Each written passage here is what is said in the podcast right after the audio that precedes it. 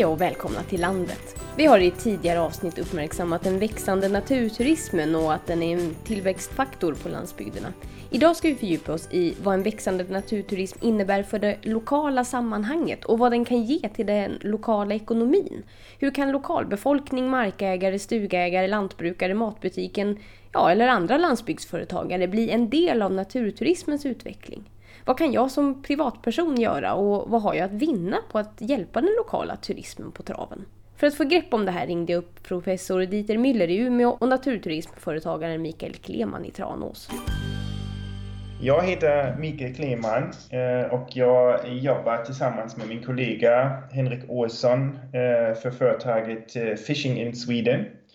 Vi jobbar med fisketurism, stykuthyrning, båtuthyrning, och eh, guidningar.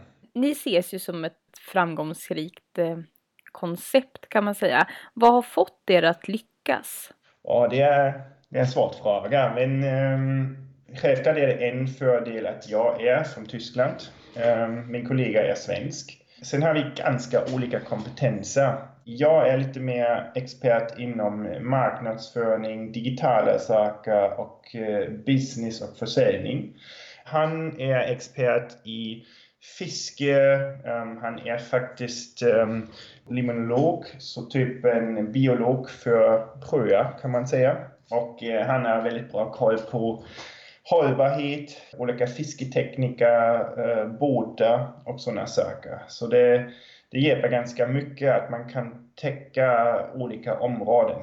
Forskningen säger att en framgångsfaktor för att man ska lyckas som naturturismföretagare är att alla i bygden är engagerade och samarbetar. Hur ser det ut hos er? Egentligen är det ett litet, kanske ett lite nytt koncept eller ett lite konstigt koncept hur vi jobbar. Um, vi är faktiskt inte ett företag, vi är ett nätverk med många företag. Och sen är det så att jag och Henrik eh, driver varumärket Fishing in Sweden. Vi tar hand om marknadsföring och, eh, och alla de eh, krångliga bitar som måste verkligen passa tillsammans för att, eh, för att det går ihop. Sen är det må många andra företag som vi eh, jobbar tillsammans för att leverera till gästerna. Till exempel det kan vara mm, bönderna som kanske äger ett gård och har ett stuga.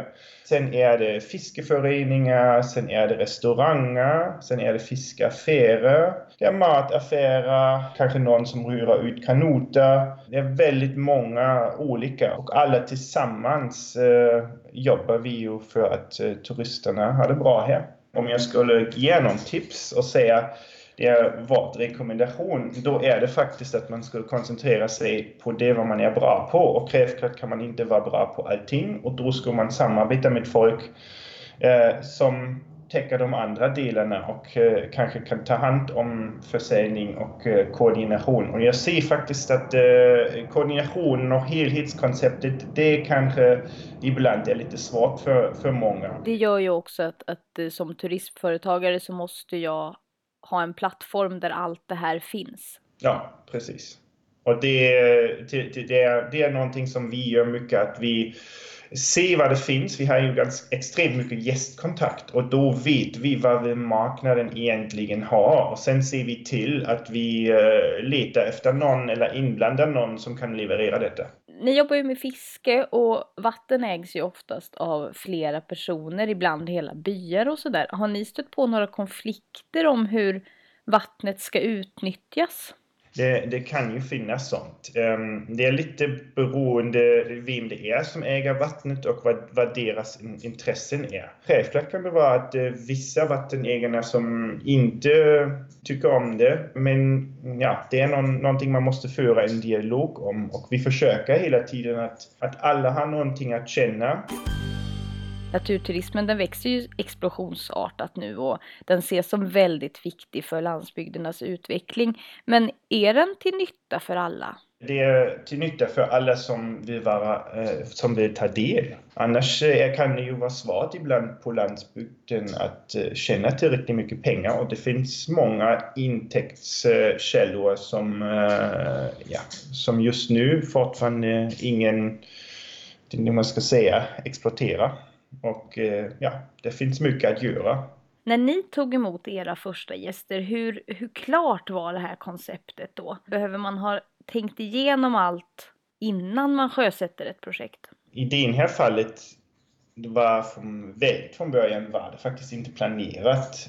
Um, vi har ett stuga i familjen kan man säga och uh, där gick det ganska dåligt att hyra ute över de stora företagen. då fick man bara typ kanske bara sex veckor om året eh, och ganska dåligt betalt och då eh, går konceptet inte ihop för att eh, då har man inga pengar över att investera någonting och sen du är ju tysken i familjen, kan du inte göra någonting? Och då testade jag och då gick vi upp till 26 veckor i första året. Och när jag träffade Henrik, där visste jag redan att fisket spelar en ganska stor roll för att ha ett bra säsong. Och eh Eh, då kommer det hela konceptet med Fishing in Sweden och man kan säga på ett sätt var det nästan som en relaunch och eh, därifrån började det växa ganska snabbt. Fanns det några bromsklossar då? Eller har det bara rullat på sedan dess? Det har rullat på, men det finns ändå hinder tror jag. Det finns ett jätte, jättestort hinder för att utveckla naturturism på, eh, på landsbygden och det är eh, hela risgarantilagen faktiskt. Ehm, vi ser det att många i, om, ja, i området eh, har problem med detta. Och det, det är ett hinder på det sättet att man kan inte bara testa nya saker. Om man säger att oh, vi har hittat här någonting, ska vi inte testa ett paket tillsammans? Man kan inte bara göra det. Då plötsligt började VM ställa riskgarantiförsäkringen och eh, eh, kanske det kostar 3, 4, 5 tusen kronor och då måste man redan investera massa pengar i sånt istället att, eh, att bara testa, kolla vad fungerar. Om jag inte vill driva ett företag själv på det här temat men jag ändå vill bidra till att naturturismen kan utvecklas i min bygd där jag bor. Hur kan jag bidra ändå? Kanske man äger mark. Ehm, om man äger vatten till exempel. Eh, om man är aktivt i någon fiskevårdsområde. Det kan vara någonting. Ehm, så det finns många sätt. Kanske det finns vandringsleder som går över, över den där marken som man äger själv. Ja, det är viktigt att man tillåter att folk kan passera där och sådana saker. Och nu säger jag välkommen till dig Dieter Müller som är professor vid institutionen för geografi och ekonomisk historia vid Umeå universitet och som arbetar med frågor om turism och mobilitet och regional utveckling. Tack så mycket. Du har tittat mycket på fritidshus och hur de används och på lokal turism i allmänhet. Och vi vet att naturturism betyder mycket för regional utveckling eh, och du har ju forskat i flera delar av Sverige. Kan du göra en jämförelse Betyder naturturismen olika i olika delar av landet och vad betyder den mest i så fall? Det gör det säkert va? och det tror jag liksom helt enkelt beroende på att olika landsbygder i Sverige är olika lätt eller svårt att, att komma till. Va? Det vill säga, jag menar om man tittar på Mälardalen, alltså allt som är runt om Stockholm i slutändan, det har man naturligtvis en otroligt mängd potentiella kunder som kan ta sig tämligen lätt till de områden. Medan eh, om man tittar på liksom glesbygden i norra Sverige, då är det mycket svårare. Det är mycket långre, längre avstånd. Men samtidigt är det ju så att det finns också i de trakterna sen kanske mindre alternativ eller färre alternativ. Det är inte lika lätt att pendla till exempel till nästa stad, va? för nästa staden är mycket längre borta. På så vis är det ju så lätt så att man kanske ser turism som det enda alternativet som kvarstår för att kunna bo kvar. Då blir det en annan typ av landsbygdsturism då, liksom där, där man mer behöver koncentrera sig på att locka folk över långa avstånd dit va? och vara närvarande på marknaden på ett annorlunda sätt. Det har man naturligtvis väldigt olika förutsättningar i landet. Men det är klart, eh, vissa miljöer är kanske mer eftertraktade. Vilka miljöer är det då? Det beror på, återigen, på kundgruppen. Va? Svenskarna drivs ju väldigt bra vid havet till exempel och i fjällen. Va? Medan tyskarna till exempel, jag skrev någon gång en avhandling om tyskar som köper fritidshus i Sverige, så de drivs väldigt bra i skogen. Så det är inte one size fits all utan det är liksom ganska komplext egentligen. Man ska kunna veta vem som Alltså vilka kunder man har och vad de efterfrågar och, liksom, och det behöver man ju veta när man positionerar sig. Va? I de här sammanhangen nu när man har börjat prata om den här tillväxtbranschen då så nämns det väldigt ofta att vi har så mycket outnyttjade resurser. Vilka resurser pratar vi egentligen om? Jag vet inte om, om turismen, om jag ska börja där, jag är inte hundra procent säker att turism alltid är den stora tillväxtmotorn. Det är klart att vissa personer och vissa företag eh, har goda möjligheter att växa på det och så. Men jag tror en stor, ett stort problem för, för landsbygdsturism i Sverige är idag Eh, det här faktumet att det finns inte så himla mycket att köpa egentligen. Och då får man inte så stora ekonomiska effekter. Va? Men, men det är klart, alltså, jag menar, principiellt är det ju så att, att Sverige har liksom ganska man har mycket natur som egentligen inte idag används egentligen för turism. Eh, det är inte alla gånger så att det kanske är jättelämpligt att använda den för turism för heller. Va? Men många fler skulle kunna faktiskt starta företag. Och det är också ganska intressant när man pratar med företagare som redan finns. Många av dem säger att de skulle gärna vilja se att det fanns fler företagare runt omkring dem. Och då skulle man kunna tro att ja, men det är ju konkurrenter. Och då säger jag nej, det är inte konkurrenter, va? utan de kompletterar ju på sätt och vis destinationen och destinationen är kanske produkten. Alltså där, där turisten inte bara vill göra en aktivitet utan vill göra många aktiviteter. Så, så på så vis kan man ju absolut se att det finns liksom ett behov av att utveckla mer för att också vara mer konkurrenskraftigt faktiskt naturturismföretagare, många av dem har ju egentligen, inte i alla fall, men i många fall har ju deras affärsidé sprungit ur ett eget intresse. Va? Alltså någon hobby eller någon särskild kunskap man har eller så. Det är den man vill förädla och plötsligt sitter man där och ska göra en massa andra saker också. Alltså man är kanske den som vill köra hundspann och det kanske inte finns något hotell i närheten eller någon restauratör som skulle kunna leverera maten. Och plötsligt måste man göra allt det där själv och det blir ju ganska komplext, alltså i synnerhet eftersom jag menar, vi får inte de stora volymerna. Alltså vi kan inte ha eh, jättemånga turister utan den idén som oftast finns är ju att vi tjänar pengar på få turister och då måste vi tjäna ganska mycket per turist. Och för att kunna göra det måste vi erbjuda egentligen produkter som är rätt så avancerade och rätt så efterfrågade och luxuriösa någonstans. Vi gjorde någon gång, en kollega till mig och jag, vi gjorde en gång en studie i Jokkmokk och Jokkmokk hade då ganska så stagnerande övernattningstal. Det såg egentligen, om man tittar på statistik, det såg inte speciellt bra ut. Men när man gick i kommunen då, eller i byn och liksom frågade folk vad de tyckte, de tyckte att det blev jättebra för man hade fått en café till och man hade fått någon restaurang till. Och, och man såg helt enkelt att, att livskvaliteten för lokalbefolkningen kanske hade ökat om man eh, tittar på variabler som kanske Tillväxtverket eller Region Norrbotten eller så tittar på de skulle inte ha varit glada över utvecklingen utan de skulle kanske ha tyckt nej men det här ser inte så himla bra ut. Så, så det är liksom väldigt mycket en, en fråga vad man menar med utveckling. Och ja, vi har ju det här liksom det kanske turistföretagandet i första hand genomförs för att själv kunna ha en viss livsstil. Och eh, framgång är ju då att kunna ha den där typen av livsstil allt går runt. Va? Det handlar kanske inte om att bli rik och det handlar kanske inte om att växa så att man kan anställa många fler och, och skapa tillväxt. Men det är ju väldigt mycket det som många av eh, de offentliga aktörerna förväntar sig egentligen av företagen. Alltså man har en idé om hur företagen fungerar. Och det är liksom ibland problematiskt, va? för man har liksom eh, folk som vill gå i olika takt. Alltså där vissa vill gå just den där vägen att vi måste växa, vi måste göra platsen mer attraktiv, eh, få in fler turister, få in större möjligheter att göra av med pengar. Men sen finns det just de som ju vill ha sin lugn och ro. Va? De vill bara liksom ha en viss basic livsstandard och kunna leva med det de gör nu. Och, och de kan ju finnas dessutom på samma plats. Så, så, så det är liksom det är väldigt svårt att säga något generellt utan det är väldigt mycket platsspecifikt. I de här sammanhangen så pratas det väldigt mycket om exportmognad. Vad är det för något? Ja, exportmognad är lite grann det som jag var inne på tidigare, nämligen att uppnå en nivå som kan säljas på en internationell marknad. Va?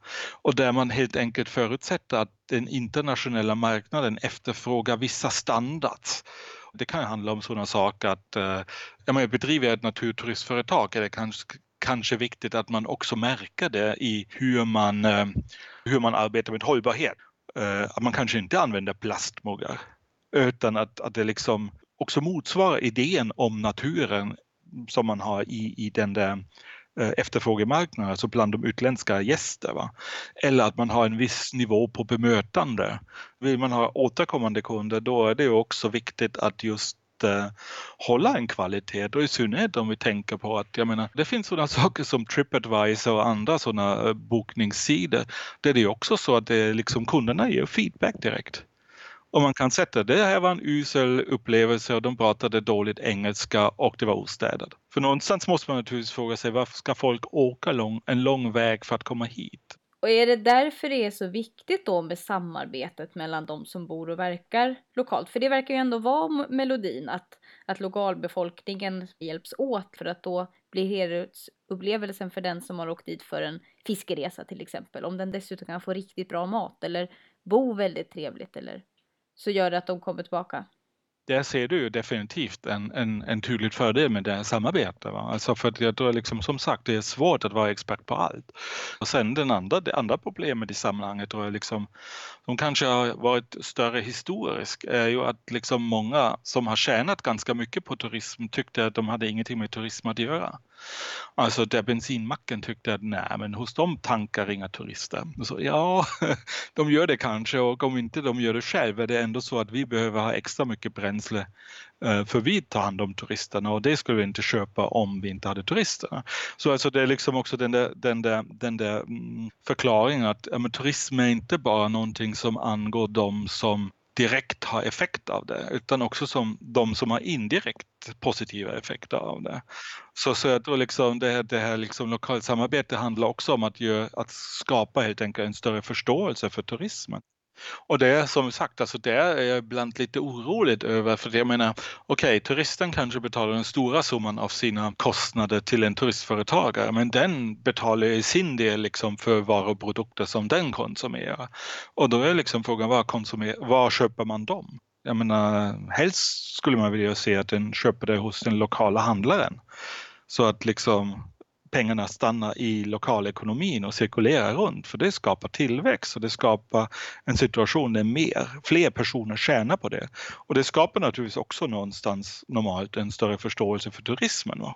Men det är inte alla gånger givet för att liksom, på många destinationer är det kanske svårt att just hitta den där handlaren eller den där partnern som kan tillhandahålla det komplementära produkter och då flyter pengar ur landsbygden in i städerna och det, det liksom är liksom en, mer och mer ett problem alltså i för landsbygdsturismen. Just det, precis. För, för den här servicen som vi blivit av med i mångt och mycket på landsbygderna är också en förutsättning för att naturturismen ska få en skjuts. Och den, den lokala påverkan som du skulle kunna göra då ekonomiskt blir inte riktigt lika stor som den hade kunnat bli. Precis, och där tror jag liksom, där finns det mycket att vinna. Va? Den här liksom offentliga trycket på att det är just natur turismen som ska är framtiden för, för landsbygdens tillväxt och sådär. Finns det inte en krock här? Å ena sidan att, att jag som har valt att bosätta mig i naturen ska kunna njuta av det här i fred utan att det är en massa turister som springer omkring. Samtidigt som jag vill ju ge bygden då en möjlighet att leva upp genom att tillåta viss exploatering som ju faktiskt turismen innebär i mer eller mindre utsträckning. Men Sverige är ett stort land och det är inte så jättetätt befolkat och vi har liksom alla möjligheter att gå varandra ur vägen om vi vill egentligen. Så, så, så jag tror man ska inte överdriva problemet men jag tror liksom det kan på, på vissa platser kan det absolut uppstå. Alltså det handlar också väldigt mycket om att, att eh, hur man ser på resursen, vem som äger resursen och hur man vill, vill hantera den. Va? Och det, är inte, det, är, alltså det finns helt enkelt genuint olika idéer kring det. Va? Uh, och det drar liksom, till syvende och sist är det ju en, en, fråga mellan markägare och liksom till exempel företagare, alltså hur man ersätter. Det andra är liksom det, det är någonstans naturligtvis också en, en, en politisk fråga, hur man ser på sådana saker överhuvudtaget. Om du vill veta mer om allt det här är det bara att gå in på landsbygdsnätverket.se. Där finns till exempel ett avsnitt av webbinarieserien Landet lär, där Dieter och Mikael utvecklar sina erfarenheter om hur naturturismen kan påverka den lokala ekonomin. Jag som producerat landet heter Ida Lindhagen. Vi hörs!